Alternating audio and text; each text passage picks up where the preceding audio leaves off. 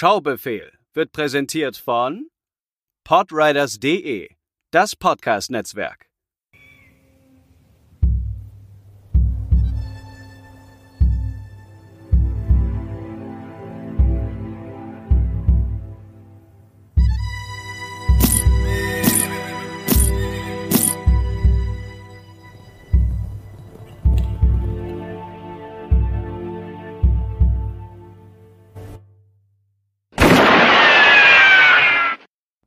Herzlich willkommen, liebe Zuhörer, bei einer weiteren Ausgabe des Schaubefehls. Wir haben uns zum letzten Mal in diesem Jahr in Andres Hobbyzimmer, äh, Stube. Stube. Äh, ich kenne Stube aber als Wohnzimmer. Stimmt. Da war ich auch mal verwirrt. Meine, meine Verlobte sagt auch mal, sie, die kommt ja aus dem Osten, aus Dresden. Hm. Da sagt man auch Stube zum Wohnzimmer. Das sagt man zumindest, wo ich herkomme, aus so Rheinland, Mitteldeutschland, habe ich das vorher nicht so gehört. Ich weiß gerade gar nicht, ob, äh, ob mein Papa oder meine Mama das immer gesagt hat. Aber ich kannte das halt, aber ich wüsste jetzt auch nicht woher. Also ich kann, ich kann den Begriff natürlich, aber ich habe es jetzt nie mit dem Wohnzimmer assoziiert. Ich habe das einfach immer, egal in welchem Raum, so einfach eine Stube. Ja, oder aus, äh, wenn Aber man zum Militär Sinn. geht, die Hm. ist ja die Stube der Schlafraum, glaube ich. Ja, ja dein, dein, dein, Raum, dein Zimmer halt, ne? Ja, Dein, ja. ja. Weird. Die Stube. André ist auch dabei. Kommen wir kurz geklärt. Ja, Genau. Wir, wie gesagt, letzte Folge des Jahres, bevor wir ein äh, schönes äh, Podcast hier abschließen. So rein vom Ding her, André. Wie war so dein Filmjahr für dich? Da habe ich, ich habe da vorhin im Bus, als ich hergekommen bin, ein bisschen drüber nachgedacht. generell oder jetzt auf den Podcast bezogen? Generell und vielleicht auch auf dem Podcast. Mm, Also, ich finde das Filmjahr generell 2019, jetzt allgemein gesprochen, war besser als erwartet, hat aber lang gebraucht, um in Gang zu kommen. Also das das erste, die erste Jahreshälfte war relativ dünn, finde ich. Also das heißt dünn, aber zumindest hat jetzt nicht gerade die Perlen hervorgebracht. Da waren echt einige, einige Gurken dabei, auch gerade ähm, jetzt nicht nur im im Heimkino, was weiß ich, Bereich, Trash-Bereich, B-Movie-Bereich, sondern ähm, nee, wirklich auch im Blockbuster-Bereich waren da einige Sachen dabei, die echt nicht gezündet haben, die ziemlich, die ziemlich äh, abgerasselt sind. Und dann in der zweiten Hälfte jetzt, gerade so im Herbst, haben ja noch mal alle aus allen Rohren gefeuert. Und da waren ja echt jetzt mal ein paar Highlights dabei, wie ein, wie ein Parasite, wie ein Midsommar, wie ein Joker, und jetzt nicht so fantastisch fand wie andere, aber ein solider Film. Aber das waren eben noch mal so Hochkaräter. Und in der ersten Jahreshälfte hat das ein bisschen gefehlt. Also so im Endeffekt war ich relativ zufrieden mit dem Film ja, war echt doch stärker im Endeffekt als, als erst angenommen. Aber gerade dieser gerade im Blockbuster-Bereich, trotz großer Budgets, wurden da teilweise echte Gurken abgeliefert. Und aufs Podcast-Jahr gesehen, jetzt muss ich mal kurz ein bisschen Revue passieren lassen, so, was hatten wir denn alles? Da waren vor allem wieder einige Klassiker dabei, bis sehr, sehr froh drum drin, wie ein Sindbad und so hatten wir ja. Wir haben ein paar Lücken geschlossen, auch, auch heute natürlich, mit, mit Ferris. Und gleichzeitig natürlich auch so ein paar, ein paar glühende Eisen, die du mir so in die Augen gereiben hast. Obwohl du es ja nur gut meinst, ich weiß es ja, ich weiß es ja. Äh, es ist ja, Es äh, äh, all for entertainment. ja eben, natürlich. Ich mag es Und- mal, wenn du ragest, deswegen. Ja, Ich glaube, dass, äh, und wenn ich das lustig finde, könnte das sein, dass unsere Zuhörer das das auch auch, manchmal lustig finden. Ich glaube, ich, ich, ich rage noch gar nicht so viel. Ich könnte auch viel mehr ragen eigentlich. Ja. Aber es Ja, ist ich ja halte okay. mich teilweise sehr zurück und möchte, ich möchte dich ja auch nicht verletzen in, dein, okay. in deinem Filmgeschmack. Ähm, nein, aber Nicht jeder kann die Genialität von High School Musical erkennen. Also, ja, absolut. Oder Mitternachtstraum. Absolut, absolut. ich verstehe das ja. Ähm, nee, aber insgesamt, insgesamt doch ein schönes, äh, auch ein schönes Podcast-Jahr, gesagt, mit einigen Lücken, mit einigen skurrilen Dingen, einigen Entdeckungen, mit einigen sehr dankbaren äh, äh, Filmen, die man ähm, auch sicherlich nicht zum letzten Mal eben nur für diesen Podcast geguckt hat, sondern die auch jetzt einfach in die regulären Watchlisten wandern, weil sie einfach gut waren. Nice. Von daher bin ich eigentlich mit dem, insgesamt mit dem Filmjahr als Ganzes eigentlich doch zufriedener, als ich so in der Mitte des Jahres eigentlich dachte. Hm. Und bei dir? Es ist halt so rein vom Kino-Ding her, äh, ich habe halt super wenig aus diesem Jahr gesehen. Also immer noch mehr als der durchschnittliche Deutsche. Ja, gut. Wie, wie oft geht der Durchschnitt ins Kino? Im Jahr, ich glaube, 1,7 Mal oder so. Geisteskrank. Ja, aber äh, wenn man das jetzt mal so mit den Jahren davor vergleicht, dadurch, dass ich halt jetzt auch nicht so viel Kohle verdiene und äh, halt voll, trotzdem Vollzeit arbeite, war ich halt super, super selten im Kino. Und dann, dann hat man trotzdem immer noch so Filme, auf die ich richtig, richtig Bock hatte, wie, oder beziehungsweise wo ich gespannt war, wie halt ein Joker oder meinetwegen auch ein Frozen 2 oder ein anderer Film, äh, der vielleicht noch nicht so alt ist, wo ich so aus dem Kino kam und war so, ne, ah, habe ich meine Begeisterung verloren? Irgendwie. Mhm. Äh, aber dann denke ich so, okay, nee, ich hatte unfassbar, unfassbar viel Spaß mit Endgame, den ich wirklich toll fand. Oder halt auch äh, Drachenzähmen gleich gemacht 3, die, Oh, den hab ich auch noch nicht gesehen, stimmt, den will ich auch noch gucken. der ist, also, ähm, das war, ich glaube, mit die letzte PV, die ich dieses Jahr mitgenommen habe, weil danach hatte man ja nur noch, äh, bin ich ja rumgereicht worden. Ähm, und ich finde es immer so super schön, ähm, wenn man Presseverführung hat von solchen Filmen und die Kinder mit dürfen. Mhm, ja, Und dann war halt Ja. einfach mega coole Stimmung da. das ist eben, dann, dann erlebst du halt eben, also sind wir mal ehrlich, wenn du in der PV sitzt, die Stimmungen sind, es gibt keine Stimmung, weil so 99% der Leute da drin gucken den Film gerade analytisch und für ihren Job. Wenn du Es, aber, es kommt halt immer auf den Film drauf an. Es gab auch schon Komödien oder so, wo auf einmal Party im Kino war. es kommt darauf an natürlich, aber in der Regel. Und deswegen ist es manchmal ganz schön, wenn du solche, solche, entweder bring plus eins mit, das gibt's Ja. auch manchmal, vor allem bei so, gerade auch bei so Horrorfilmen und Sachen, wo die, Ja, genau. bei Filmen, wo auch die Verleihe wissen, dass das jetzt kein, ähm, dass es nicht brechend voll wird, weil es jetzt nicht der, der mega Blockbuster ist. Ähm, oder eben diese Kinderfilme, wo plus ein, plus Kind eben quasi ist, oder plus Kinder. Weil dann hast du auch in der Möglichkeit, in der PV so ein bisschen mitzukriegen, wie das gewöhnliche Publikum, jetzt ohne da herablassen klingen zu wollen, ähm, aber wieder, wieder der reguläre Zuschauer, ähm, auf den Film reagiert. Und das ist Genau. oft ganz anders, als wenn du wirklich mit der Presse ähm, in der PV sitzt und, und der keiner macht eine Regung. Dann weißt du manchmal, im Endeffekt ist nicht so, waren jetzt gerade alle komplett hier irgendwie, also natürlich spricht man danach noch mit ein paar Leuten, aber Ja. manchmal, manchmal hast du das Gefühl so, okay, war es fand es gerade alles scheiße, weil ich habe keine Regung im ganzen Film gesehen.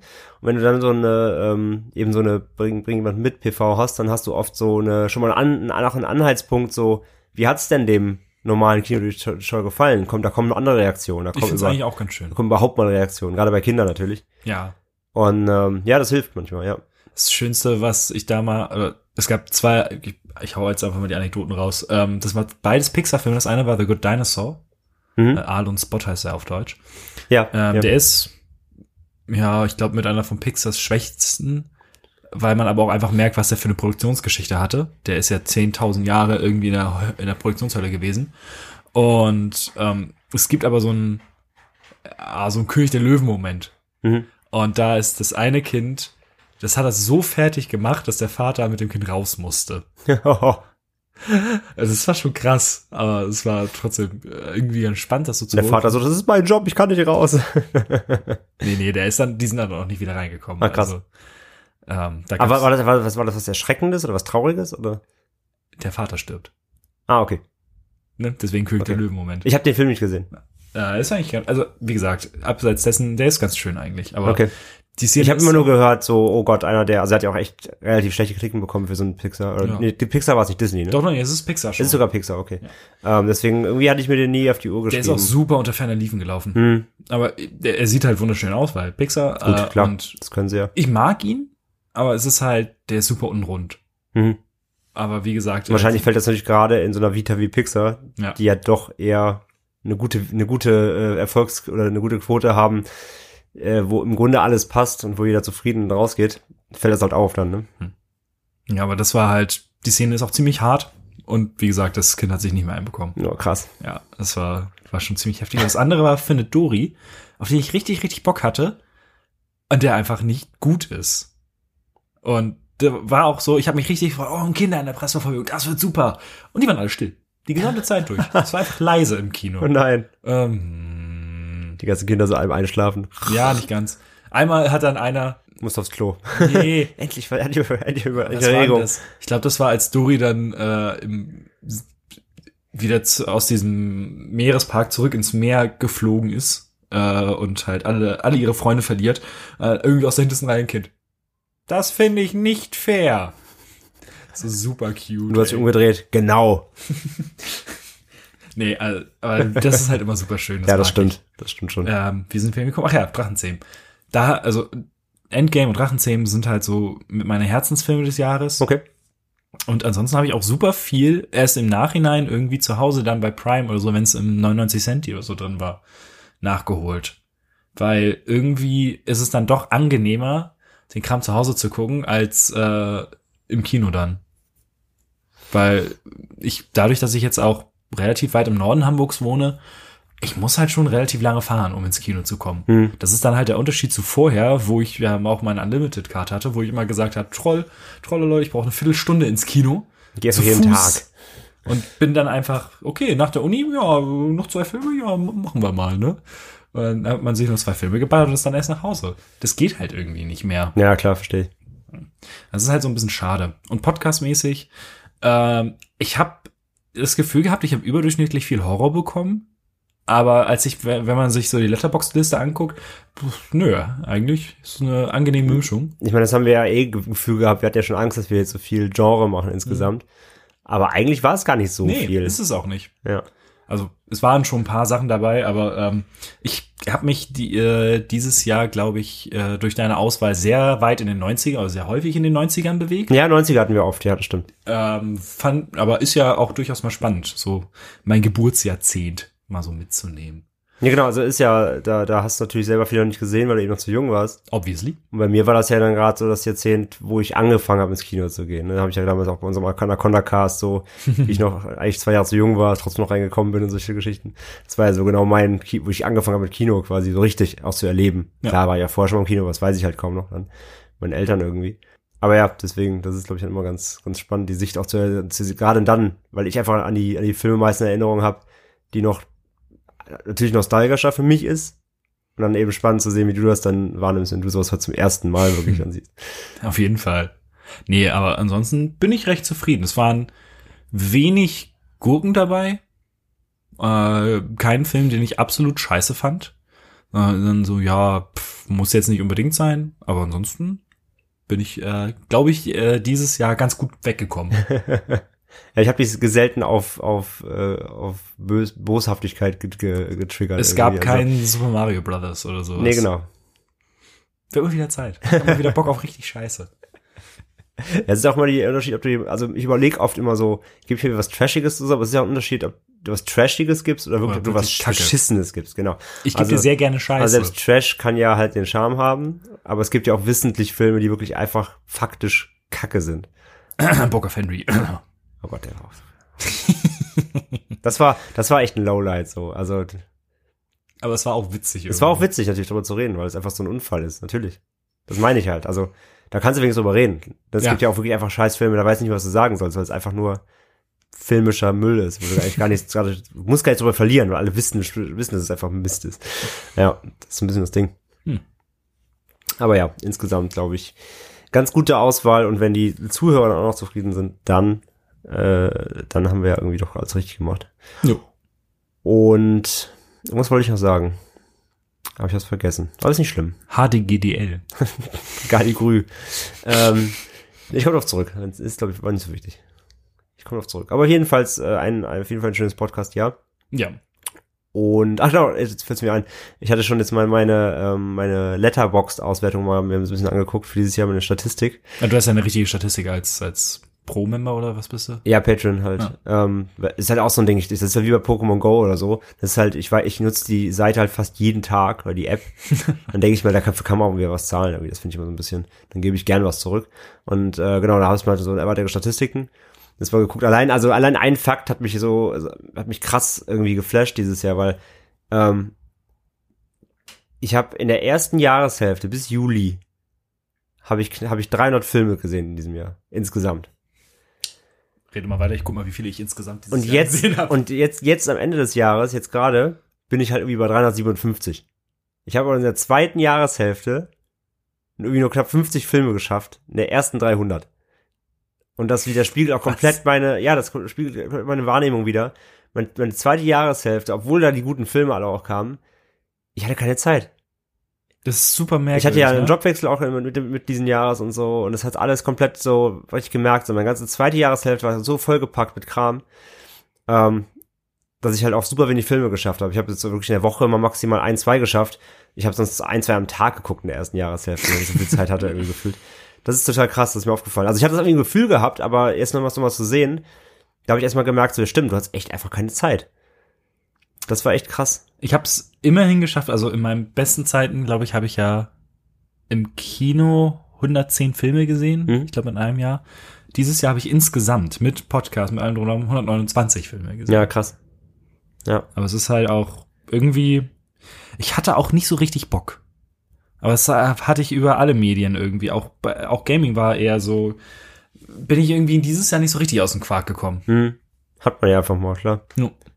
Hat man ja einfach mal. Mal sehen, ob das nächstes Jahr besser wird. Und spätestens Ende nächsten Jahres, ne? PlayStation 5 und Xbox Series X oder wie nennen sie die jetzt? Nee, sie heißt ja nur Xbox One. Einfach ohne. Äh, nee, Xbox heißt sie einfach. Echt? Sie heißt einfach Xbox, Also glaube ich. Naja, Oder Xbox X oder so? Nee. irgendwie Series X ist, das steht da irgendwie mit. Nein, nein, das ist halt, das haben sie jetzt schon, ange- das haben sie jetzt schon bestätigt. Das ist äh, quasi eine Hardware-Reihe. Da wird noch mehr dazukommen. Okay. Aber die Xbox, die heißt einfach nur Xbox. Und diese Series X ist halt, und da kommt dann noch mehr dazu. Bin verwirrt. Ein Toaster oder ein Kopfhörer oder so, weißt du, also. Es wird, es wird quasi eine Hardware-Serie und die Mhm. Xbox ist ein Teil davon. Das haben sie jetzt schon gesagt. Also die Konsole selbst Okay. heißt nicht Series X. Die heißt Ah, einfach okay. Xbox. Dieser kleine Kühl Kühl- Kühlschrank Hm. Monolith aus 2001. Ah. ja. Aber ja, vielleicht damit den, äh, mit den neuen Generationen wieder mehr. Aber nächstes Jahr wird auch ein krasses Gaming-Jahr. Allein im ersten, Cyberpunk. in den ersten zwei Quartalen, im ersten, nee, in den ersten zwei Quartalen kommen halt irgendwie zwölf Hochkaräter. Also wirklich Hochkaräter.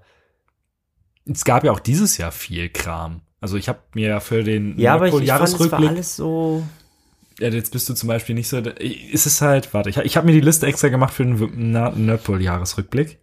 Äh, lass mich die mal kurz raussuchen. Mm, Ich hatte nämlich auch immer so überlegt, so, ich habe halt super wenig gespielt. Ich glaube, ich habe vier Games aus diesem Jahr gespielt. mhm. Ähm, und alle waren äh, höchstens gut. Mhm. Ja, stimmt. Insgesamt vier Stück. Aber du hast halt äh, ein Resident Evil Remake. Ja. Du hast ein Devil May Cry 5. ja. Du hast Outer Worlds, du hast ein Disco Ja. Elysium, was halt ein äh, absoluter Liebling geworden Muss ich doch ist. spielen, aber ja. Äh, Death Stranding, Borderlands 3, ähm, Division 2, Link's Awakening Remake, ähm, Slay the Spire, Blasphemous, äh, Last Jedi. äh, Fallen Order, Äh, genau, Fallen das Order. gehört halt zu den Spielen, die ich gespielt habe. Nicht Last Jedi. Jedi Fallen Order, so. Äh, ja, nee, nein, du hast schon recht. Es, es gab schon einiges, du hast recht. Aber ich gefühle, nächstes Jahr wird noch mal krasser. Ja, bin, ich bin super gespannt. Mit Last of Us 2, Cyberpunk. Ach ja, stimmt, Last of Us 2 kommt ja auch noch. Ich habe den erst noch mal angefangen. Äh, ich weiß nicht, wie häufig ich schon die erste Viertelstunde, also da die, die, Ja. den Anfang gespielt habe. Ja. Und danach nicht weiter. Ach krass, okay. Äh, aber ich hock mich da jetzt, glaube ich, noch mal rein und hau das noch mal durch. Bevor der zweite kommt. Ich habe richtig Bock. Ich hab's geliebt.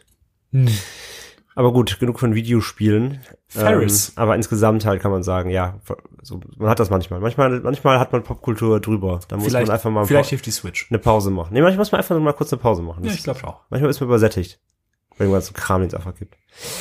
Genau, lass uns lieber über Filme reden. Lass uns über unsere letzten Filme. Lass uns über des- Haie reden. Lass, da muss ich direkt mal den Shark jumpen. ähm, lass uns über die letzten beiden Filme des Jahres sprechen. Und ich fange einfach mal an jetzt mit Ferris. Ferris macht blau äh, zu Deutsch. Äh, im Original Ferris Bueller's Day Off von äh, 1986. Wie mein, findest du die Übersetzung eigentlich? mein Geburtsjahr. Fun Uhu. Fact. Oho. du alter Mann. Hm, naja, das ist wohl wahr. Die Übersetzung Mhm. äh, finde ich gut, Ja, ne?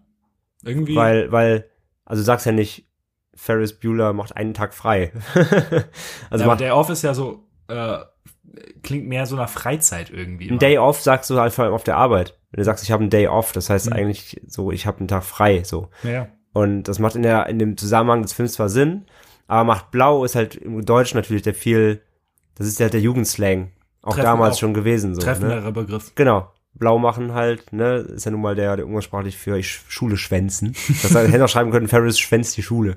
Das wäre dann so der Super RTL-Name gewesen. Von daher, nee, finde ich, finde ich äh, passend. Ähm, ja, Regie äh, John Hughes. Bekannt auch für, für Breakfast Club, Sixty Candles, allein mit Onkel Buck, die ganzen, die ganzen alten Ko Komödien. Komödien. Ja, in den, in, in, in, im Cast äh, auch äh, reichlich namhaftes Matthew Broderick natürlich als Ferris. Er sieht so jung aus. Er sieht so jung aus, er ist ein kleiner Boy. Äh, Alan Ruck als Cameron, sein bester Kumpel. Äh, Mia Sarah als Sloan, seine Freundin. Die hat man ja auch nicht mehr wirklich danach gesehen. Die war ja auch irgendwie, die hat so ein paar eher so Ami-TV-Kram und sowas danach gedreht. Okay. Ähm, wobei sie ein bisschen aussieht, ich musste ein bisschen, äh, die sieht ein bisschen aus wie, ah, ich, ich komme nicht auf den Namen, bei Stranger Things. Millie Bobby Brown. Nein, nein, nein, die, Die Schwester. die Schwester. Keine Ahnung. Weißt du, was ich meine? Ja, ja. Sie sieht ein bisschen aus wie sie. Vom Ja. Gesicht, so Gesicht, so, und so, ich hatte so ein bisschen, so leicht, als ich als ich, als ich mich an sie erinnert. Ähm, dann ist natürlich äh, Jeffrey Jones als Ed Rooney, äh, Schuldirektor, großartig.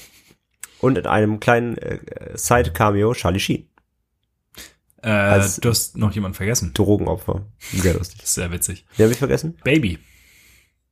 Seine Schwester. Ja.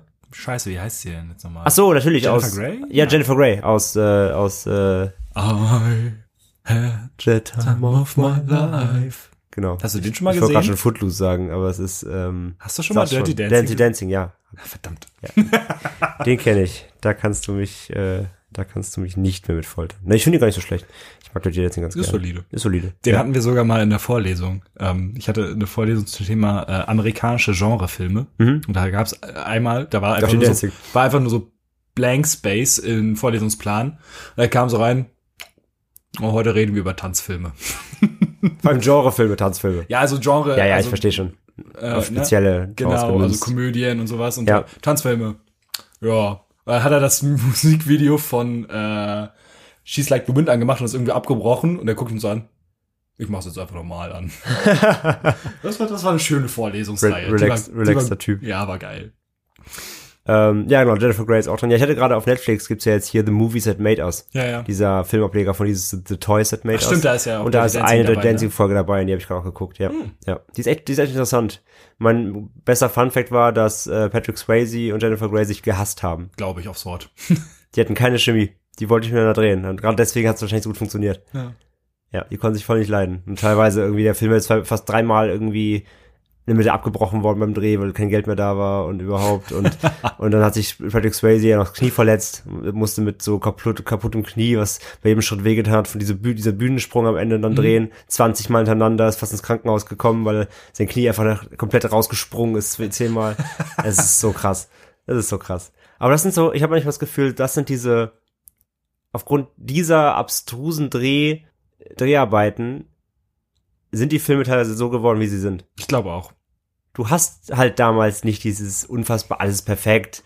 Äh, natürlich Sicherheit steht an erster Stelle. Äh, alles wird überwacht. Sobald da einer nur eine falsche Bewegung macht am Set, fliegst du raus und wirst verklagt und überall gibt's Safety und hast du nicht gesehen und alles ist durchgeplant. Nee, früher wurde einfach, wir haben Geld, wir machen so einen Film, auf geht's. Und dann irgendwo in eine Hütte gefahren und einen Film gedreht. Und so natürlich heißt das nicht, dass es gut ist, das sollte sich ja verletzt, echt verletzt haben und so weiter. Natürlich sind, sind die Bedingungen, die es heute sicherlich gibt, besser. Aber ich habe manchmal das Gefühl, den Charme dieser alten Filme haben diese, diese teilweise sehr, sehr abstrusen Dreharbeiten haben das ein bisschen ausgemacht. Das glaube ich, kann man nicht abstreiten. Da, ja, das Ja. kann definitiv sein. Ich werde erstmal aus der äh, unserer allheiligen UFDB zitieren und mal äh, kurz zusammenfassen, worum es in Ferris macht blau denn geht. Tom! What's the matter? For Christ's sake, look at him, honey. Ferris? He doesn't have a fever, but he says his stomach hurts and he's seeing spots. I'm fine. I get up. No! Honey, you're not going to school like this now. What's this? What's his problem? He doesn't feel well. That's it. I want out of this family.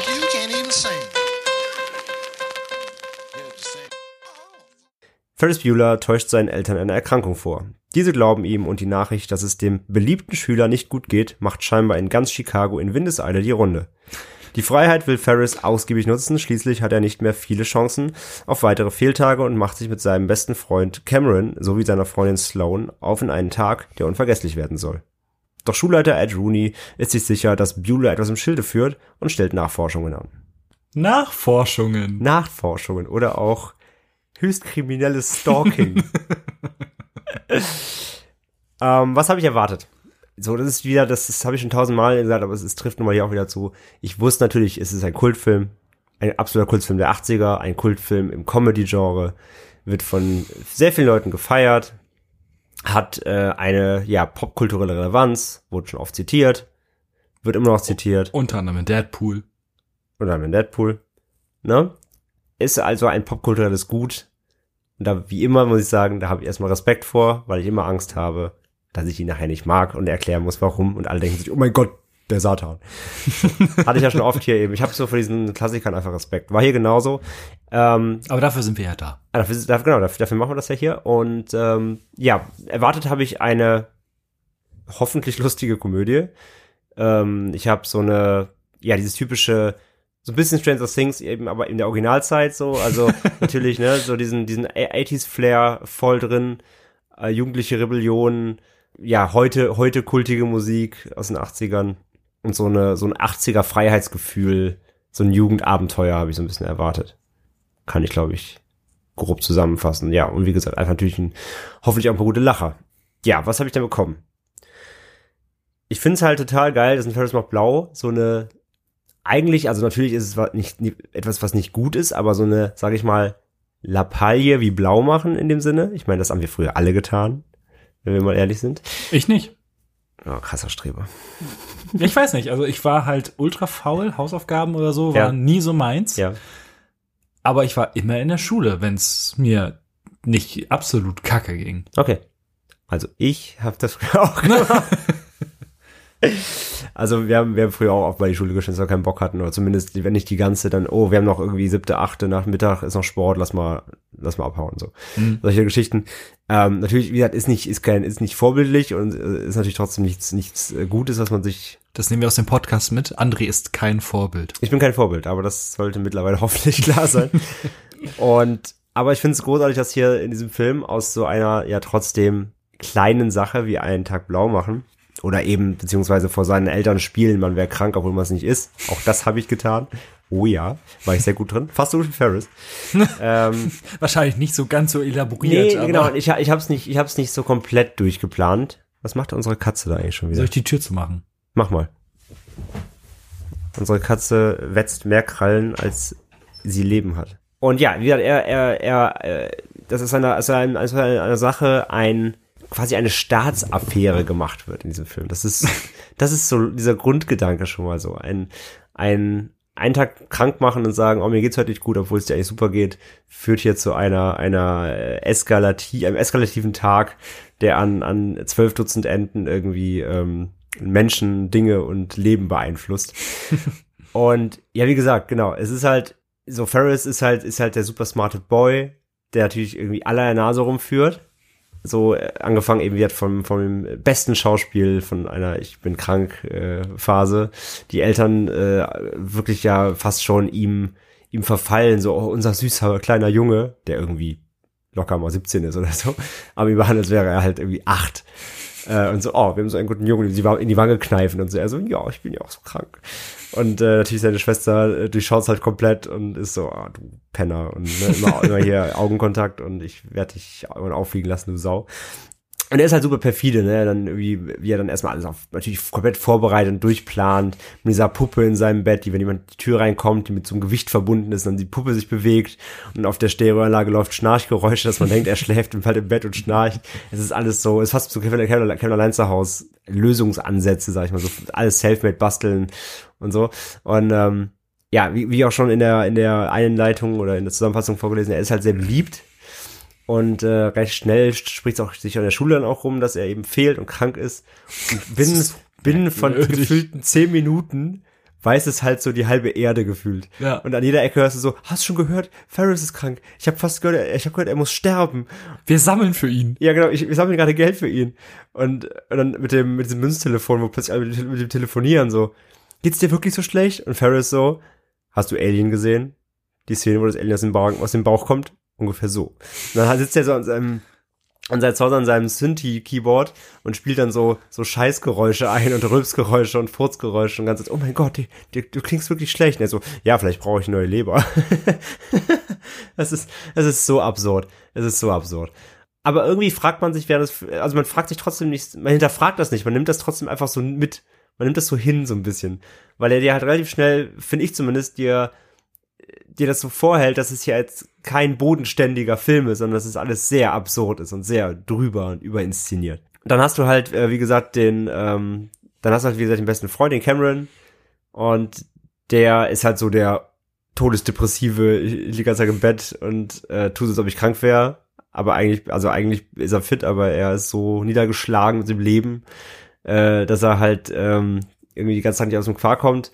Und Ferris sagt dann halt so, ruf ihn halt an, sagt so, ey komm, wir machen jetzt mal hier äh, Ein drauf. einen drauf heute. Ich habe ich hab einen Tag frei, ne? Kom- komischerweise. Und ähm, ja, überredet ihn halt dann mit ihm und dem Auto seines Vaters, einem Ferrari. Ferrari ist es, glaube ich, so ein, so ein altes Boxster, ein alter, sowas, so ein, so ein ultra teurer, äh, so eine Sportkarre, überredet ihn mit diesem Auto einen Ausflug zu machen und sammeln dann unterwegs eben noch die Sloan äh, ein und rasen quasi. Währenddessen er sich als ihr Vater ausgibt, oder? Ja, genau, sie hol, genau er, er holt sie ab in so einem Trenchcoat mit Sonnenbrille und Hut. Und, und dann Sloan sagt halt, mein Vater, ja, mir geht's nicht gut. Und dann ko- kommt sie halt ans Sie, Auto. sie, irgendwie, sie, sie sie sollen zu einer Beerdigung oder irgendwie Ja, genau, sowas. genau. Sie, er muss ja, sie muss halt mal weg. Und sie kommt halt raus und sie treffen sich und, und er knutscht sie erstmal halt voll ab.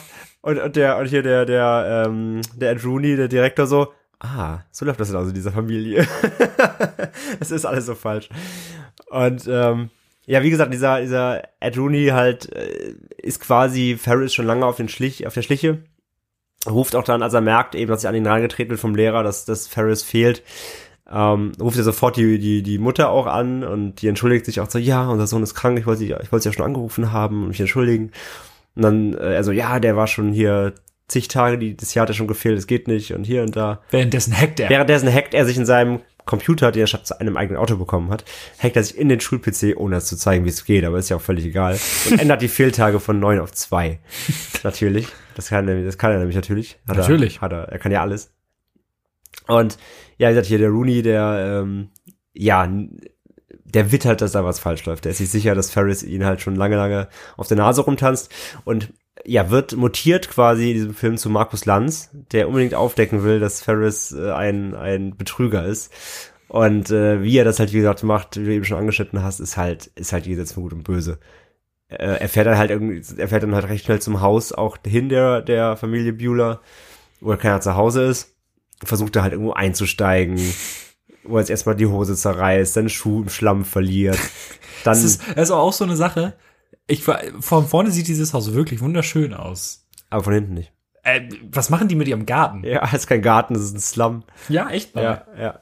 Und ja, dann kommt, dann kommt natürlich der, Dobermann, der ihn dann noch jagt und zer, zerfleischt. Und ja, er, er hat, er, tu, er tut sich schwer, ähm, die Beweise zu finden, die er braucht.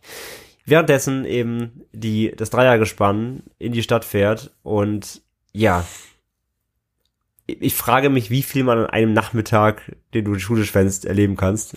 Du kannst in ein Museum gehen, in ein auf ein Hochhaus irgendwie, du kannst in ein fancy Restaurant gehen, du kannst äh, bei einer Parade äh, auf einmal alles hijacken und mitsingen. Und mitsingen, Äh, was gab's noch? sch äh, schwimmen gehen.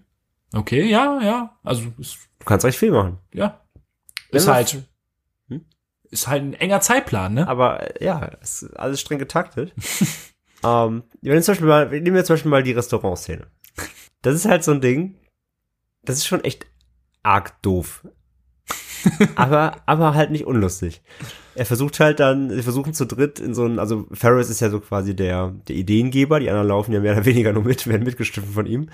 Und äh, er möchte gerne in einem sehr fancy Restaurant essen, wo er natürlich nicht reinkommt, so wie sie aussehen als kleine, kleine Kids. Halt, da sitzt halt nur so die, die High Society. Und in einem äh, gewieften Moment äh, äh, holt er sich das, das Reservierungsbuch und äh, schaut halt so, wer gerade so reserviert hat.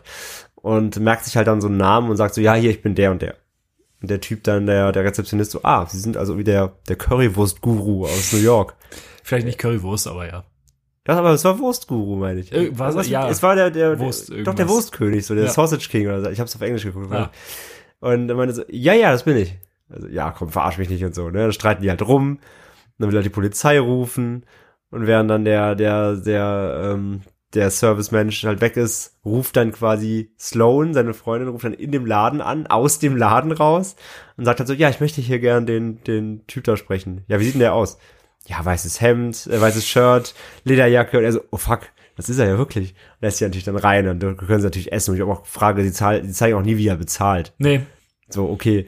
Also es ist irgendwie, so die Unternehmungen, die sie machen, die sind halt, deswegen meine ich halt, das, das passt halt komplett mit dem zusammen, was der Film auch aufbaut. Das ist halt nicht, nicht realistisch, sage ich mal. Es ist halt, es ist halt einfach komplett drüber. Es ist nicht, weißt du, wenn wir früher blau, blau gemacht haben, dann sind wir halt mal irgendwie an, an, an, in die Mall. an ja, oder an, an so einen See gefahren und an, an einen Fluss gefahren und haben da halt tagsüber einfach abgehangen und Bier getrunken oder so. Aber was die halt machen, wie gesagt, das ist ja völlig, das ist ja völlig vorbei an dem am Realismus. Also vielleicht nicht irgendwo blöd in eine Kunstgalerie stellen, was auch keiner macht in dem Alter eigentlich. Nicht? Ja, Wenn ich mal blau gemacht so habe. war ich immer in der Bib. Ja. Nee, also Hab erst mal ein bisschen die, gelesen. die sehen nicht so aus, als ob sie sich da vor die Kunstgemälde stellen und dann den ganzen Tag da rumchillen. Und ähm, wie gesagt, auch mit dieser, wie gesagt, die Parade, das ist auch so verquer. Erst haben sie die ganze Zeit Angst, dass sie keiner sehen darf. Und dann steppt Ferris da auf so einen Paradewagen und, und singt halt, ähm, was war's?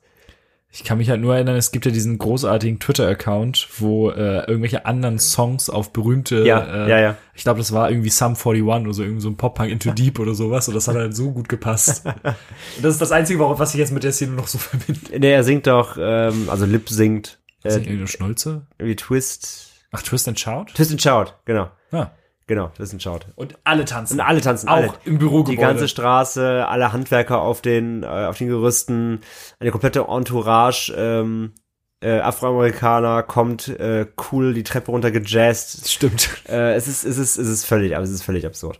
Und wie gesagt, äh, unter dem, unter dem Aspekt eben hat das für mich funktioniert, weil der Film, der von Anfang an halt das so überhöht verkauft hat.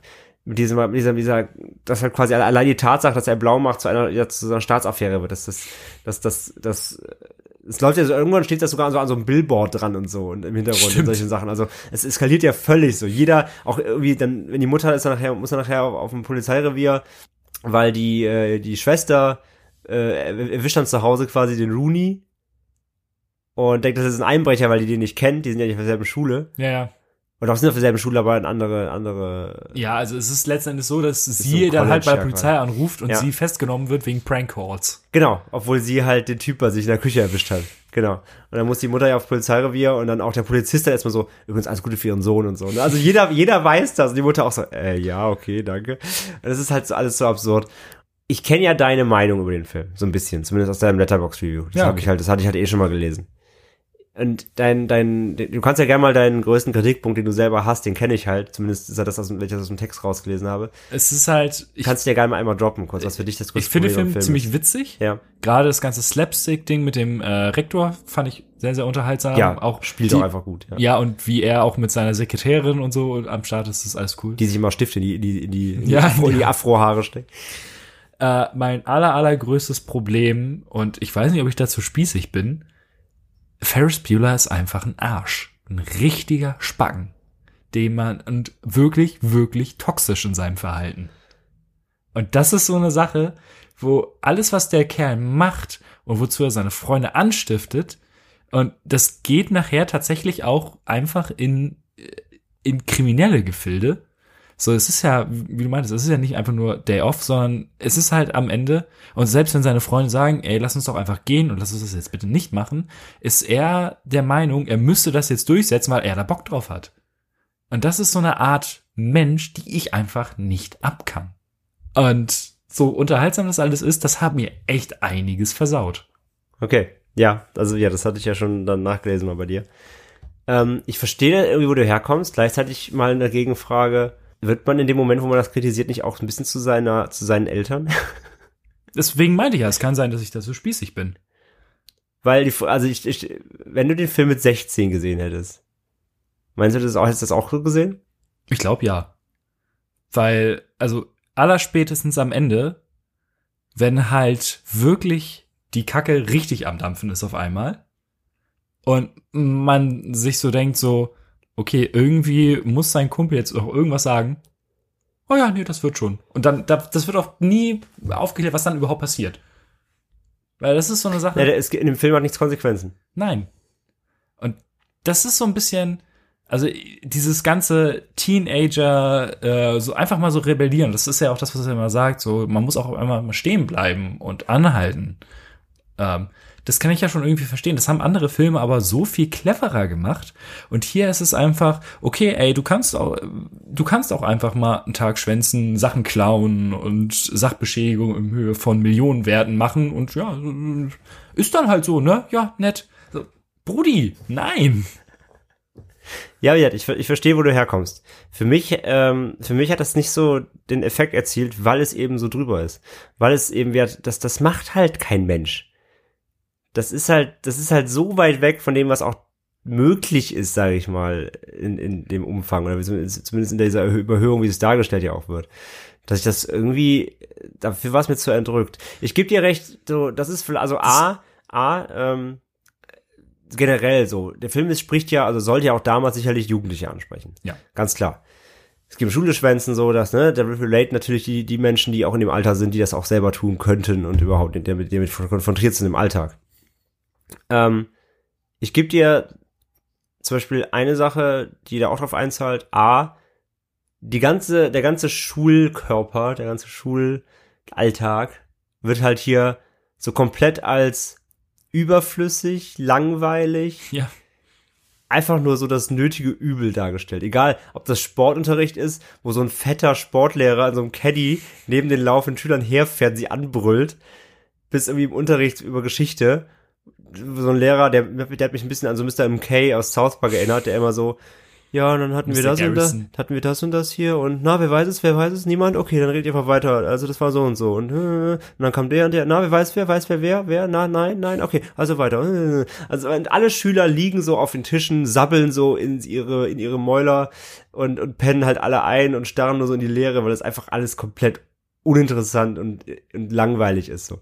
Ne, also die Schule wird so schon dargestellt, wie sie Jugendliche gerne sehen, so als als nicht nötig und überflüssig so. So, okay, sehe ich, sehe ich halt ein. Ähm, wie gesagt, außerdem, außerdem sehe ich auch ein, dass der Film, wie gesagt, keinerlei Konsequenzen hat. Ob sie jetzt gerade dieses Millionen, Millionen teure Auto vom, vom Vater da von seinem Kumpel zerdeppern, ähm, ob sie das irgendwo abgeben in der Werkstatt und der Typ dreht damit erstmal so über Kilometer eine, über seine Runden Das fand ich ziemlich und Bretter zum Star Wars, zu Star Wars äh, über die Autobahn. Ähm, oder, oder, ja, wie gesagt, auch mit dem, natürlich mit diesem, ich meine, das mit den Restaurants noch so Prank, aber wie gesagt, man sieht ja nicht, wie sie zahlen. Wahrscheinlich haben sie es gar nicht bezahlt. Also sie Nee. klauen ja Essen quasi in dem Sinne. Genau, also nicht nichts davon, was sie, was sie, also sie machen ja nicht nur Sachen, die Schaden anrichten, aber die Sachen, die an, die irgendwie Schaden erzeugen.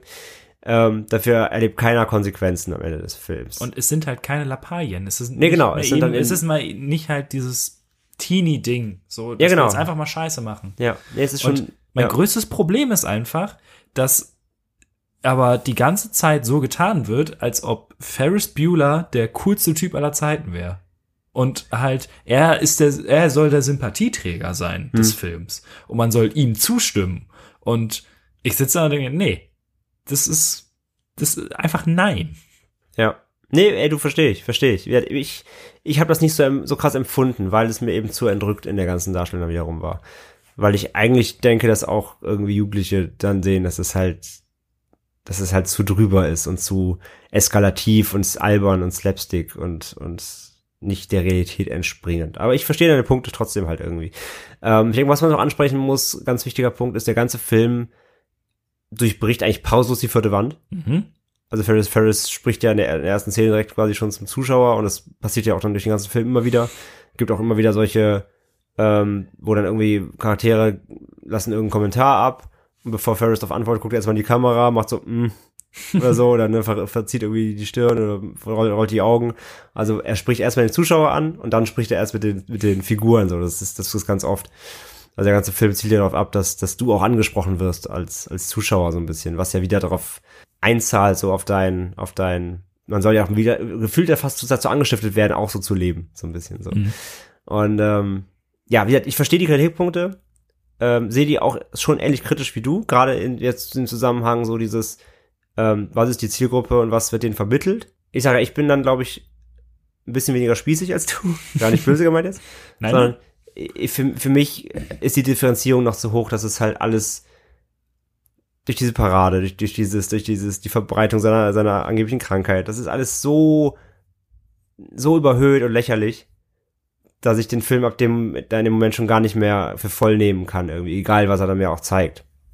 wie gesagt, ob das jetzt irgendwie Jugendliche dann auch, auch damals so verarbeiten konnten, mag ich nicht, mag ich nicht so sagen, aber das war so mein, ähm, mein Fazit dann daraus. Von daher, also zusammengefasst nochmal, ähm, ich verstehe den Kult des Films, weil er schon eine sehr eigene Darstellungsweise hat, weil er gut gespielt ist, weil er, weil er sehr lustig ist, ähm, weil er obskur ist, weil er ein paar ja durchaus, durchaus referenzielle ähm, oder ja merkenswerte Sätze und Situationen hat.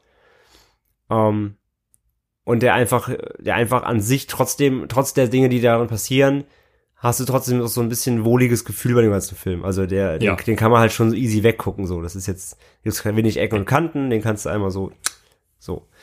Und von daher, ähm, ja, war ich sehr unterhalten. Also ich gebe dem durchaus eine Empfehlung. Und ähm, muss Er ist halt auch einfach unfassbar witzig. ja, ist er auch. Ja. Wobei, also, ja, ich fand es, er ist kein Karlauer Fest jetzt. Nö, das nicht. Ich, es ist eher so, das, was ich meine, du hast eher so ein durchgängiges Grinsen, so, so ein gutes Mhm. Gefühl beim Gucken trotzdem, weil er einfach, weil er so leicht, leichtfüßig ist. Ja. Das ist halt, es ist kein, es ist aber kein, es ist kein Schenkelklopfer, so, dass du alle zwei Sekunden auf dem Boden liegst. Das fand ich jetzt nicht. So, er hat einfach, er, er ist einfach obskur an vielen Ecken. Du hast immer wieder, alle, alle paar Sekunden hast du immer wieder was, wo du so, hm, hm, Ja. so kurz ein bisschen, ne, aber so richtig laut lachen musst jetzt so zwei, dreimal vielleicht so. Aber das ist jetzt kein, kein Schenkelklopferfest irgendwie, wo du da dich alle zwei Sekunden wegschmeißt irgendwie. Fand ich jetzt, fand ich jetzt nicht.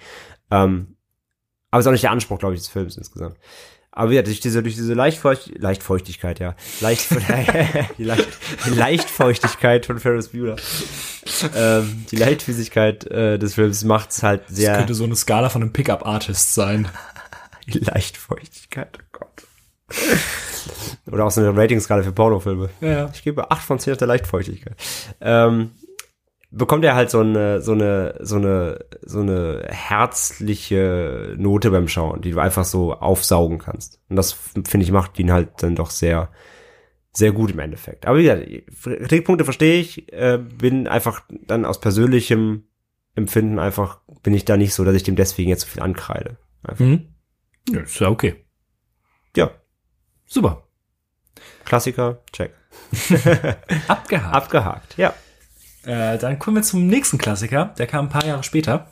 Ähm, ich durfte mir anschauen äh, Leon der Profi. Ähm, ich habe jetzt übrigens keine Ahnung, äh, wie man ihn genau ausspricht. Also, ja- Leon the Professional. Aber da, das klingt schon wieder so französisch. Ja, ja, gut. ähm, Er ist ja, das, das ist übrigens, kann ich mal schon mal sagen, ein Franzose, der ein Italiener in Amerika spielt, ist auch das Ja, ist- merkwürdigste, was man Ja, ja, das können. Konstrukt. Ja, ich glaube, ich glaube, ich glaube schon, dass es eigentlich Leon heißt. Also die Amis, glaube ich, sprechen es Leon. Hm. Aber er hat ja auch ein Accent auf dem E, deswegen müsste es eigentlich Leon. Äh, was?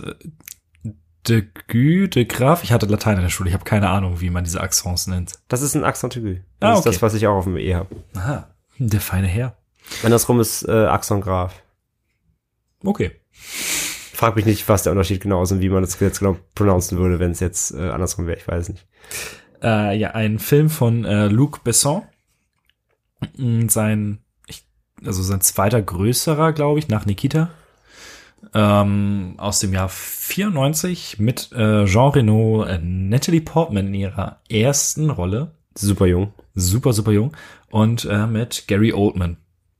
Und ähm, wir haben es leider nicht geschafft, uns äh, den, dass du mir den Film leist. Deswegen habe ich jetzt äh, den äh, bei Prime geliehen. Da gibt es den für halt in der also in Director's Cut, da sage ich gleich noch was zu. Und als UHD zum Leihen für, also das normale ist 4 Euro für HD. Ähm, worum geht es denn?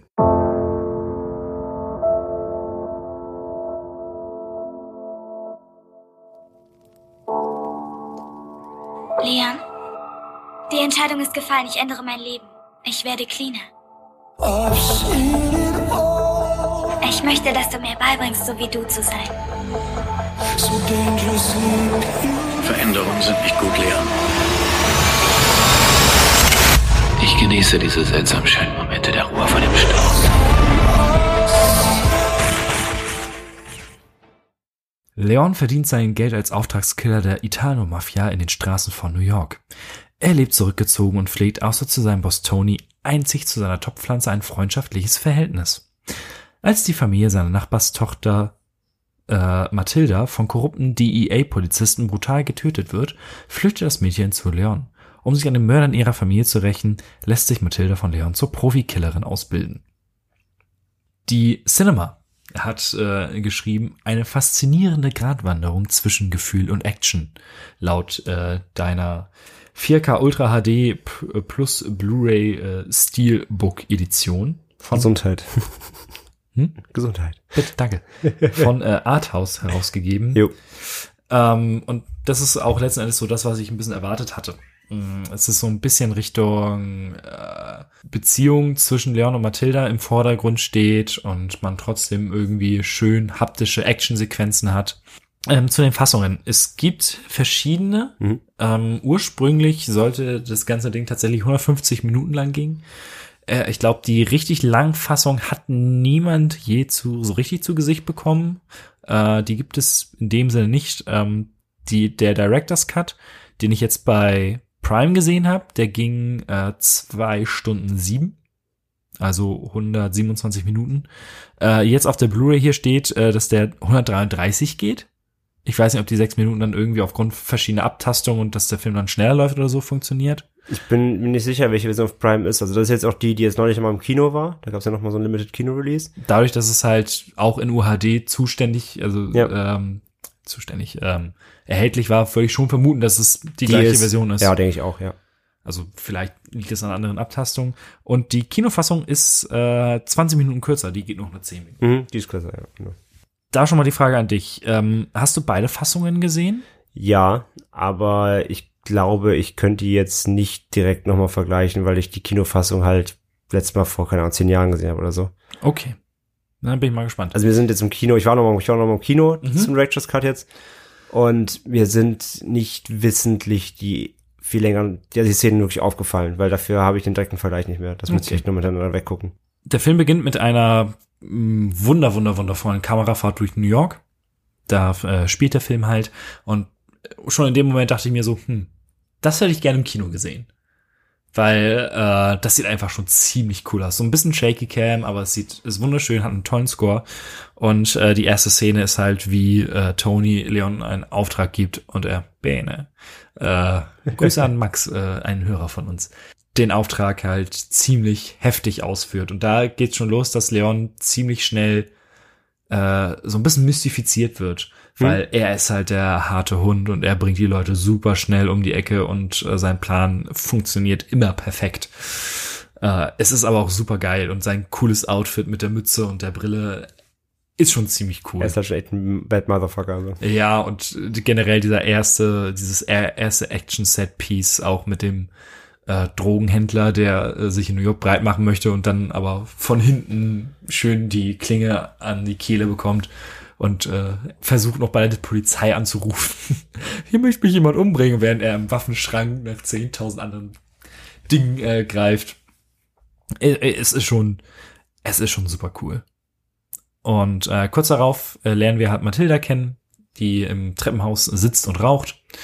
Äh, und ähm, sie hat halt, äh, ja, ähm, Stellen im Gesicht und so, dass es relativ offensichtlich wird, dass die äh, in ihrem Haus misshandelt wird. Man kriegt auch einen kurzen ähm, Einblick in das Familienleben, was, ja, nein. Nicht das Beste ist. Nein, eher schwierig. Ja. Aber sie hat einen kleinen Bruder, der ganz niedlich ist. Hm. Ähm, und äh, der, äh, ihr Vater wird halt, der scheint irgendwie Drogen zu verwahren für zwielichtige Gestalten. Mhm. Und Gary Oldman, der, ich habe den Film jetzt auf Deutsch geguckt, Mhm. der hat eine andere Synchronstimme als sonst. Und es ist ultra weird. Okay. Ich habe auf Englisch geguckt die letzte Mal, ich weiß es nicht mehr. es ist super, super merkwürdig, wenn man Gary Oldman sieht und halt seine Stimme aus der Dark Knight Trilogie zum Beispiel Mhm. erwartet. Aber die ist komplett anders. Und Das hat mich, muss ich ehrlich gestehen, so ein bisschen, so ein bisschen aus der Bahn geworfen im ersten Moment. Und er ist halt ein, ähm, magst du mir nochmal helfen? Wie heißt der denn nochmal? Scheiße, ich habe den auch vorhin erst gesehen. Er ist halt ein, er wird äh, introduced als jemand, der hör- er hört gerade Musik und es ist klassische Musik und er wird gesagt so, ey, du möchtest nicht, dass man ihn stört, während er Musik hört, weil dann rastet der Kerl halt so komplett aus. Und ja, Norman Stansfield. ah, es stimmt, Stanfield. Und ähm, ja, es kommt dann dazu, dass ähm, gesagt wird, ja, du sollst bis um, am nächsten Tag um zwölf, da fehlt was bei den Drogen. Find, also das muss hier wieder aufgefunden werden. Und das macht er nicht, woraufhin äh, Stanfield mit seinen Jungs kommt und einfach mal die Familie ziemlich brutal äh, entsorgt. Ähm, das, am heftigsten fand ich tatsächlich den Shot in die Badewanne. Ja, der ist wie, krass. wie die Mutter umgelegt wird. Oder die Stiefmutter. Ja, es ist super abgefahren. Und äh, auch der kleine Bruder muss dann glauben. Mm, Und Mathilda überlebt das nur, weil sie gerade einkaufen ist. Ja. Und für äh, Leon auch Milch mitbringt. Lucky her. Ja. Und dann ähm, ist sie natürlich so ein bisschen von Rache getrieben und möchte, dass die äh, ja dran glauben. Und Leon weiß schon, so Rache nicht unbedingt über das Beste. Mhm. Und äh, lässt sich dazu aber breitschlagen, dass sie, er sie mit ausbildet. Äh, dazu, äh, er ist halt ein Cleaner, jemand, der halt aufräumt hinter, also im Namen der äh, italienischen Mafia. Und ähm, irgendwann kommt bei Matilda, also Matilda ist irgendwann alleine in einem der neuen Apartments und ähm, ja, hat so ein bisschen Heimweh und geht zurück.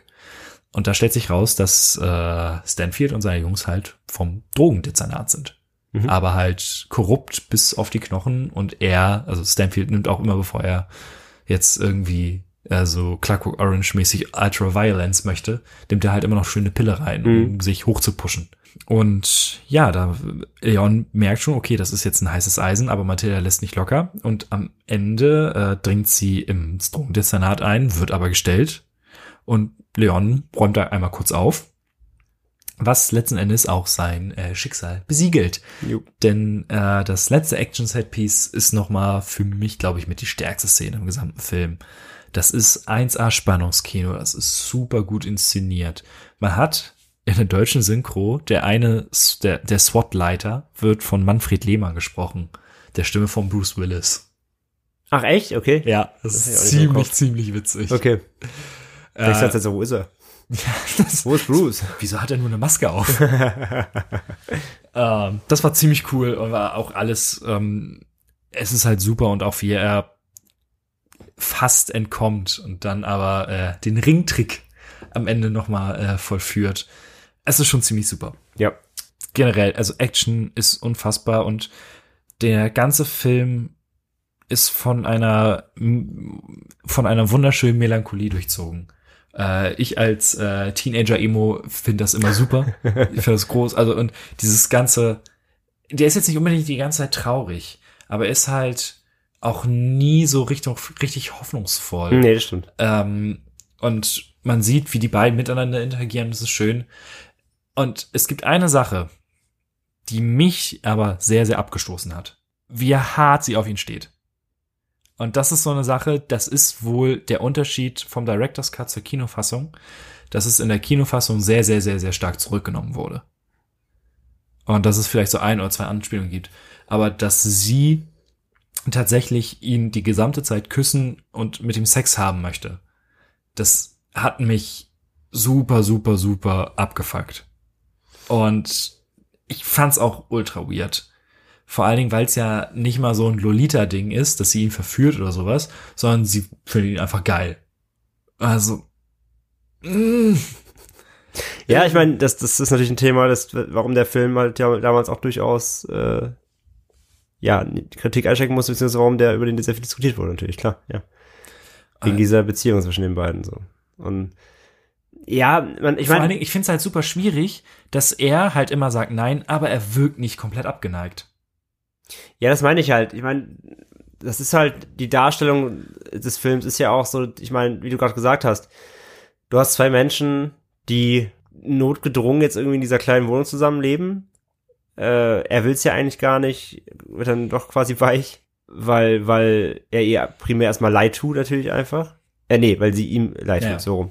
Ähm, weil natürlich, weil er natürlich mitbekommen hat, was da passiert ist und möchte das kleine Mädchen jetzt nicht irgendwie auf die Straße schicken. Und weil generell finde ich eigentlich diese, diese, diese Beziehung zwischen den beiden eigentlich sehr, sehr, sehr, sehr spannend und sehr, sehr fast schon gefühlvoll inszeniert. Aber du hast schon recht, das sticht halt immer wieder dann, das bricht das halt Ganze immer wieder auf und die die Darstellungsweise, ich würde nicht mal sagen, es geht zu weit, aber es ist natürlich extrem unangenehm Vor allem, zuzuschauen. Wenn, wenn sie dann im Restaurant auch über den Tisch klettert und sagt, küss mich, küss mich. So, Mädel. Also sie ist ja aber auch, also Leon äh, weist sie ja auch immer zurecht und sagt so Ja. weniger fluchen, Ja. rauchen. Ja. Und sie ist halt schon ein bisschen ein Assi-Kind. Ja, natürlich, weil sie nie richtige Erziehung genossen hat, weil, weil die Familie halt, weil die Familie selber assi war. Aber das, ich finde es halt so, irgendwie wünschst du den Charakter ja trotzdem irgendwie das Beste, aber du weißt ja auch ganze Zeit eigentlich, dass das nicht gut ausgehen kann. Und- ja, aber ist das Beste dann, dass sie, uh, mein Kronkorken, äh, ist das Beste dann, dass sie auf ihn steht? Nein, das meine ich nicht, aber ich meine ganz, ich meine generell, du, du, über die Zeit wachsen die ja trotzdem beide irgendwie ans Herz. Und du, da, du, du durch die, genau durch diese Hots und- war ich bei Mathilda immer so, boah, Mädel, naja, aber sie weiß es ja vielleicht auch nicht besser. Und sie, sie, ja. Das ist halt das Ding, ich war nie ein zwölfjähriges Mädchen, ich kann mich da relativ schlecht was? reinversetzen. Nicht? Nee. Nee. Ähm, Ähm. nee, das, deswegen, ich, ich, ich verstehe schon, was du meinst, ich sehe das auch so. Aber es hat bei mir jetzt nicht immer diesen, es hat bei mir, es ist, ich fand das nicht irgendwie eklig, also ich fand das eher fast traurig, weil sie es einfach nicht anders kennt und du hast die ganze Zeit, da du ja sagst, es ist so melancholisch, du, du hast, irgendwie- du weißt die ganze Zeit schon, das hat eh wahrscheinlich kein gutes Ende und das wird irgendwie, du wünschst den beiden auf diesem, dieser kurzen Zeit, die sie haben, bevor es irgendwie eskaliert, ähm, wünschst du einfach nur eine heile Welt irgendwie und das funktioniert aber halt irgendwie nicht. Deswegen, ich hatte da irgendwie andere, da kamen andere Gefühle bei mir hoch als das, aber trotzdem natürlich ist, ist das sehr eine schwierige Darstellung, die aber ja von ihm ja trotzdem dann zurechtgewiesen wird. Also es wird ja, wird ja nicht freien Lauf gelassen dem Ganzen, sondern sie wird ja dann, sie wird ja quasi dann erzogen oder ermahnt oder er nimmt ja dann, also sie will ja quasi von ihm eher die, die Liebhaberrolle, aber er gibt ihr ja knallhart die Vaterrolle eigentlich, Mhm. die sie ja eigentlich braucht, weil sie die nicht richtig hatte. Ja, also das vielleicht der Punkt, dass sie es nicht anders kennt, ist vielleicht so eine Sache. Ja. Also, wie gesagt, ich fand es jetzt in dem Moment erstmal abstoßend. Mhm. Ähm, ich fand Leons äh, Charakterisierung großartig. Wie man immer mehr erfährt, warum er reagiert in bestimmten Situationen, wie er reagiert und dass die Figur dann doch deutlich mehr Tiefe hat, als man glaubt. Also man kriegt schon sehr schnell mit, dass er halt im Gegensatz zu der ersten Szene halt nicht diese mystische Figur ist. Ähm, er sitzt dann im Kino und guckt sich, ich glaube, einen Cary Grant Film an. Mhm. Ähm, er ist Analphabet. Ja. Er kann nicht lesen und nicht schreiben. Und ähm, Er, er kann halt eigentlich nur eins. Ja, richtig er- gut. Das ist Leute umlegen. Leute umlegen, genau. Aber eigentlich ist er sonst relativ traurig. Ja. Ja. Ähm, und aber dass es dann halt auch noch erklärt wird, wo, woher das kommt und warum er auf bestimmte Wünsche von äh, Mathilda halt reagiert, wie er reagiert. Ähm, das habe ich nicht erwartet. Und das war super schön. Also generell, ähm, ich glaube, ich hätte mit dem Kinocut ein bisschen mehr Spaß gehabt.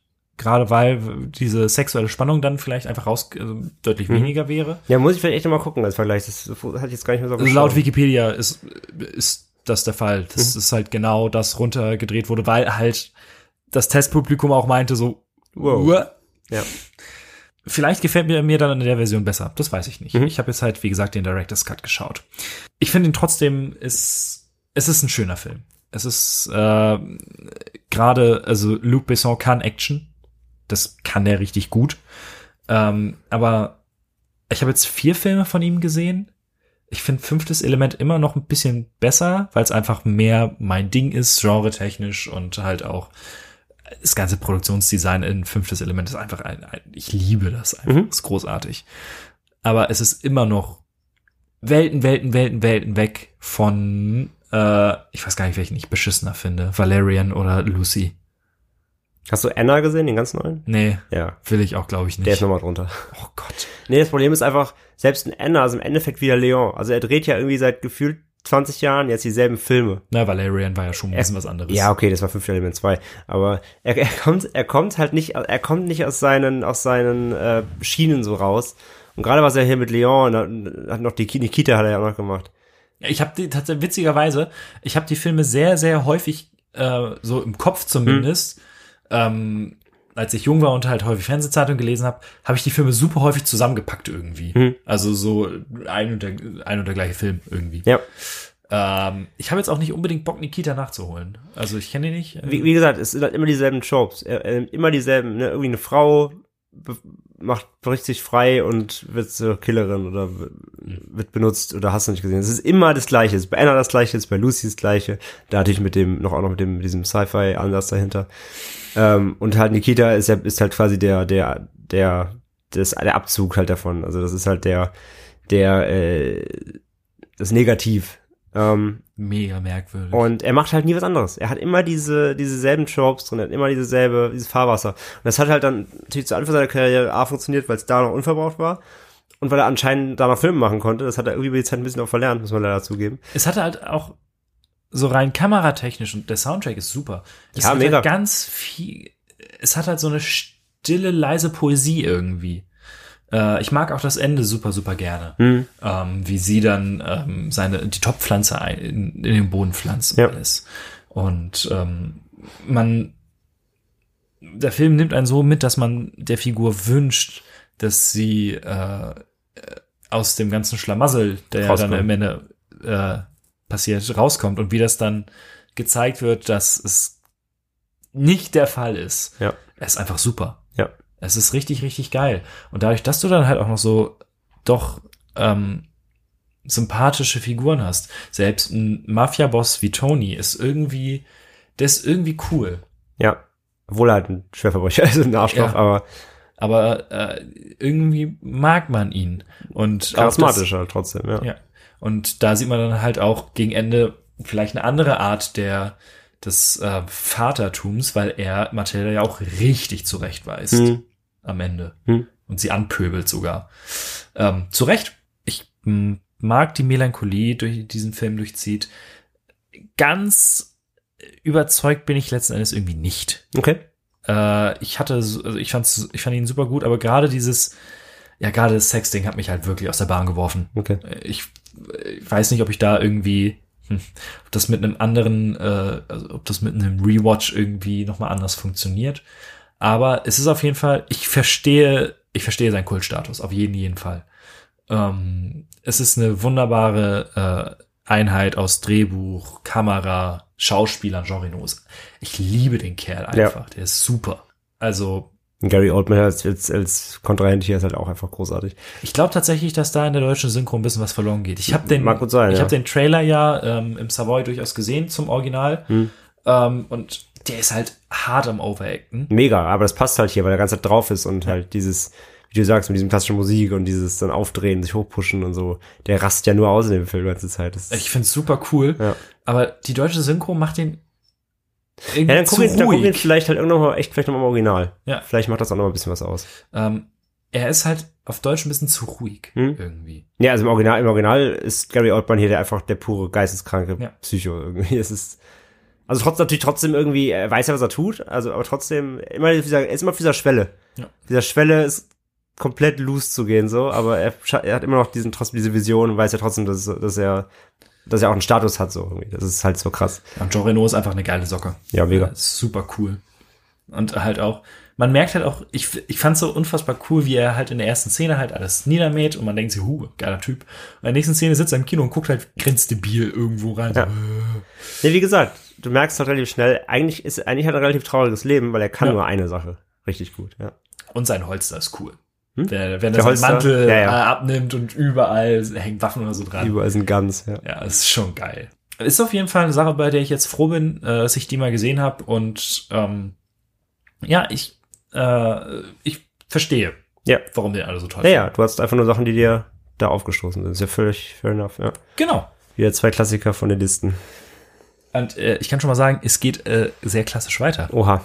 Ähm, Willst du anfangen? ja. Äh, ich glaube, wir bleiben sogar in den 80ern. Oha. Und jetzt bin ich Ich greife meinen Rucksack und Zwiebel mal hervor. Oh, okay. Ja, noch so einer. Aus der, aus der ist das nicht ungefähr selbes Zeitgefüge? ich glaube 88. Steht's hier drauf?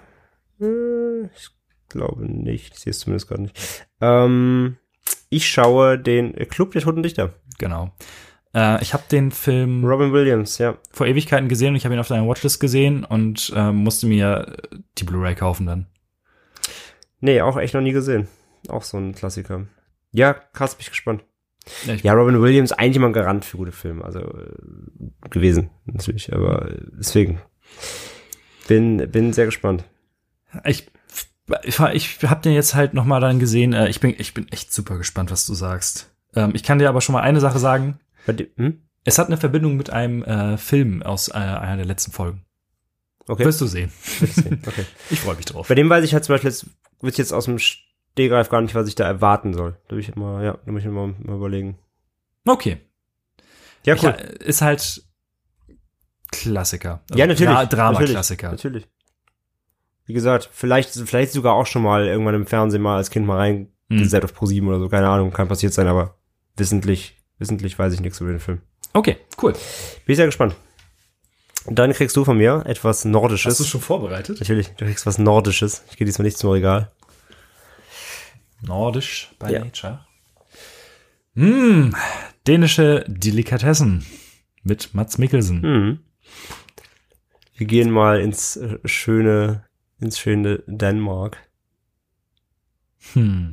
Ich bin ja, also kennt man natürlich irgendwie, zumindest den Namen. Ich habe nicht die geringste Ahnung, worum es geht. You will see. Obviously. Aber Es äh, ist halt, es ist halt auch, das ist auch so ein Negativ der, der dänischen schwarzen Komödien. das können die ja. Das ne? können die halt wie kein anderer. So, also England kann das auch, aber die haben noch eine andere Art von Humor. Die Dänen sind einfach nur böse. die Dänen sind einfach nur scheiße böse. Da bin ich gespannt drauf. Ich mag ja böse, ich mag ja schwarzen Humor eigentlich ganz Ja. gerne. So Very Bad Things oder sowas war, Ja, ja. war eine Zeit lang so mit 15, So, der, 16 mein das, das ist halt schon grenzwertig teilweise, aber es ist immer noch, es ist immer noch weit weg von Mathilda steht auf ältere Männer. Ähm, nein, es ist, es ist schon böse, aber es ist immer noch so, dass du trotzdem, zumindest ich kann sehr gut drüber lachen, weil du, weil du genau weißt, dass die Intention nicht, nicht garstig ist, sondern sie spielen halt natürlich extrem mit, mit, mit dir als Zuschauer so, was du, was du irgendwie sehen willst und ertragen kannst irgendwo. Aber jetzt natürlich nicht in einem, in einem, in einem irgendwie Schmuddelbereich, sondern es ist egal, guck's dir an. Es ist einfach, es ist sehr böse, aber ich, ich finde ihn sehr, sehr witzig. okay, bin gespannt. Und halt einfach mal Mikkelsen in diesen Rollen sehen. Der hat ja in mehreren von diesen, ähm, von diesen dänischen Filmen gespielt. Äh, auch wie Adams Äpfel zum Beispiel und so. Das ist halt so lustig, wie, was du merkst, was, wie, also wie der einfach vorher noch drauf war, so was er gespielt hat, bevor er eben berühmt wurde. Ich glaube, das ist einfach einer der coolsten Socken auf der Welt. Ja. Überhaupt. Ja, da halt schon, weil du merkst halt, der, der sticht halt so raus zwischen allen anderen, weil der einfach, der ist halt eigen, der ist halt ein Type so. Ja. Und das merkst du halt bei den Filmen schon, obwohl er da auch eben noch super jung ist halt. Kennst du die, ich glaube, ist das Karlsberg-Werbung mit ihm? Ja, Wo er mit dem Fahrrad da durch den Ja, ja. Fährt. Das ist auch ultra weird. Die ist ziemlich gut. ich, ich glaube, der ist auch so einer, der sich für nichts zu scheiße ist irgendwie. Ja. So, Stranding. solange es, genau, solange es irgendwie abgefahren genug ist, ja. Ja. Super. Sehr gut. Dann äh, ja, haben wir unser Futter für Anfang 2020. Futter. Aha. ja. Und ähm, ja, wir haben ja schon gesagt, wir, äh, wir steuern noch auch mal wieder auf ein Special zu. Da sind wir gerade noch in der Abklärung, wie wir das zeitlich hinkriegen und ga- gasttechnisch. Genau. Und ja, in dem Sinne, auf jeden Fall äh, bedanken wir uns für ein, äh, für ein 2019 Podcast-Jahr. Danke fürs Zuhören, fürs fleißige, fle- fürs fleißige Kommentieren, Teilen. Äh, Man könnte noch sagen- Namen voten. Man könnte noch sagen, äh, weißt du es gerade aus dem Kopf, was unsere erfolgreichste Folge war? Dieses Jahr, laut unseren Statistiken. Bin nicht ganz sicher. Ich glaube, auf jeden Fall vorne dabei war. nee, nee, ich weiß, ich weiß es. Warte mal kurz. Ich, Ich habe heute nachgeguckt. Du hast nachgeguckt, ja, dann hau raus. Ich, Die erfolgreichste Folge, also die mit den meisten Downloads, war unsere erste. echt? Ja. Die allererste. Genau. Ja gut, ich meine, gut, die ist auch am längsten natürlich draußen so, ne? Das ist, das ist. Ja, aber es sind nur die Statistiken aus diesem Jahr. Ach so, rein von diesem Jahr. Genau. Okay. Dann haben viele anscheinend angefangen, neu, neu reinzuhören. Hallo. Hallo. Und ähm, die zweiterfolgreichste war äh, Wild at Void, also mit Wild at Heart und Enter the Void. Oh, das ist aber auch eine ungewöhnliche. Das hab, ich war auch ein bisschen verwirrt, muss ich Weil die ehrlich ist ja auch sehr speziell. Ja, vielleicht liegt es auch einfach daran. Aber ich hätte es halt nicht wir- gedacht, weil Dann halt machen so, wir uns Gedanken, dass wir zu viel Genre. aber es ist halt dann ziemlich witzig, wenn man sich so ein bisschen Statistik anguckt, halt, ähm, ich glaube halt Kram wie, wir hatten ja hier Fairplay versus Versus, ich glaube, das, das interessiert die Leute halt einfach nicht so sehr. Ja, gut, das mag sein, ja. Äh, Ich glaube, die mit, ähm, die, die, die, die, welche war das denn? Na? Fakultätsstraße ging auch, glaube ich, ganz gut. Also mit Faculty und ähm, Mulholland Drive. Ja. Aber ich habe jetzt gerade nur wirklich nur die Ich glaube, die, ich glaube, ich war, ich war überrascht, wie schlecht, oder in Anführungszeichen schlecht, die äh, mit äh, Citizen Kane ging. In Sindbad. Ja, gut. Dafür, dass es halt auch so mit der Filmklassiker ist, war die auch jetzt nicht so gut geklickt, sage ich mal, so gut gehört. Angehört. Also wir haben natürlich immer unseren, ne, wir haben, wir haben so einen Standard, aber man merkt Ja. immer so, wo es mal hoch spiked, so und das war keine davon. Ich dachte so, oh, das ist vielleicht eine Folge, die das zum Potenzial hat, aber manchmal sind es eben die, wo du gar nicht mit rechnest wahrscheinlich. Eben. Aber ich, ich finde es halt super spannend, dass es halt immer noch die erste Folge ist. Ich glaube, das ist, ist das so ein deutsches Podcast-Ding, dass die Leute immer die erste Folge als allererstes erstmal hören? Naja, schon, weil viele Podcasts ja auch trotzdem so eine, also ich meine, klar, jeder, jeder Podcast hat ja so eine Journey irgendwie, so eine Geschichte. Also wir, wir, wir referenzieren ja auch immer wieder mal auf alte Folgen, deswegen macht es natürlich Sinn, von Anfang an durchzuhören. Natürlich kann man unseren Podcast auch sehr gut einzeln hören, weil wir Ja. natürlich immer abgeschlossen einfach über, über zwei Filme sprechen, ohne dass du Vorwissen brauchst. Ich weiß es nicht. Ich weiß es nicht. Es ist, äh, vielleicht haben uns viele Leute neu entdeckt und sind dadurch auf die erste wieder gekommen und haben neu angefangen. Freut mich natürlich. Was Aber ich, schön ich, ich finde es halt spannend. Ja, auf jeden Fall. Auf jeden Fall. Nun gut. Nun gut, dann, äh, wie gesagt, äh, freuen wir uns, dass ihr so zahlreich äh, uns gelauscht habt in diesem Jahr und hoffen auch, dass ihr das 2020 genauso tun werdet. Und äh, wünschen euch erstmal ein paar schöne Feiertage jetzt. Auf jeden Ein bisschen Fall. Erholung, das machen wir auch. Bis Silvester äh, lasse ich übrigens noch die SurveyMonkey-Umfrage laufen. Ah, okay, ja, genau. Und danach gibt's dann eine Auswirkung. da, Wertung. Auswirkungen, genau. Auswirkungen, Auswirkungen auch. Ihr werdet Ja, sie merken. Genau, so lange könnt ihr noch, äh, könnt ihr gerne noch ähm, euer Feedback mal zu unserem Podcast abgeben, wenn ihr Lust habt. Link findet ihr in unserer Instagram-Bio. In der Instagram-Bio und eben auf Twitter. Genau. Ähm, und ja, auf jeden Fall dann ein, ein gutes, äh, ein gutes neues Jahr schon mal soweit. Rutscht gut rein. Habt ein schöne, paar ruhige Tage, erholt euch. Und dann holen wir, holen wir uns. Ich habe heute irgendwie ein, es wird erst Urlaubstag heute. Ich fange schon an, Sprachfehler zu bekommen. Feuchtigkeitsskala. Feuchtigkeitsskala, genau. Ähm, dann, dann hören wir uns, Leichtfeuchtigkeit. hören wir uns frisch erholt und wieder mit mehr Gehirnkapazität als heute ähm, im neuen Jahr wieder. Und dann geht's äh, direkt frisch los mit dem Totendichtern Die Delikatessen sind. und die, ja, der Club der, der toten Delikatessen. Alles klar, dann vielen Dank und wir hören uns im neuen Jahr. Bis denn. Reingehauen. There's a saying in the West that a cowboy is a man with guts and a horse. This is the story. Well, it's a hot corn, cold corn, bring along a dimmy down a hot corn, cold corn, bring along a dimmy down a hot corn, cold corn, bring along a dimmy down a farewell, Uncle Bill, see you in the morning, yeah.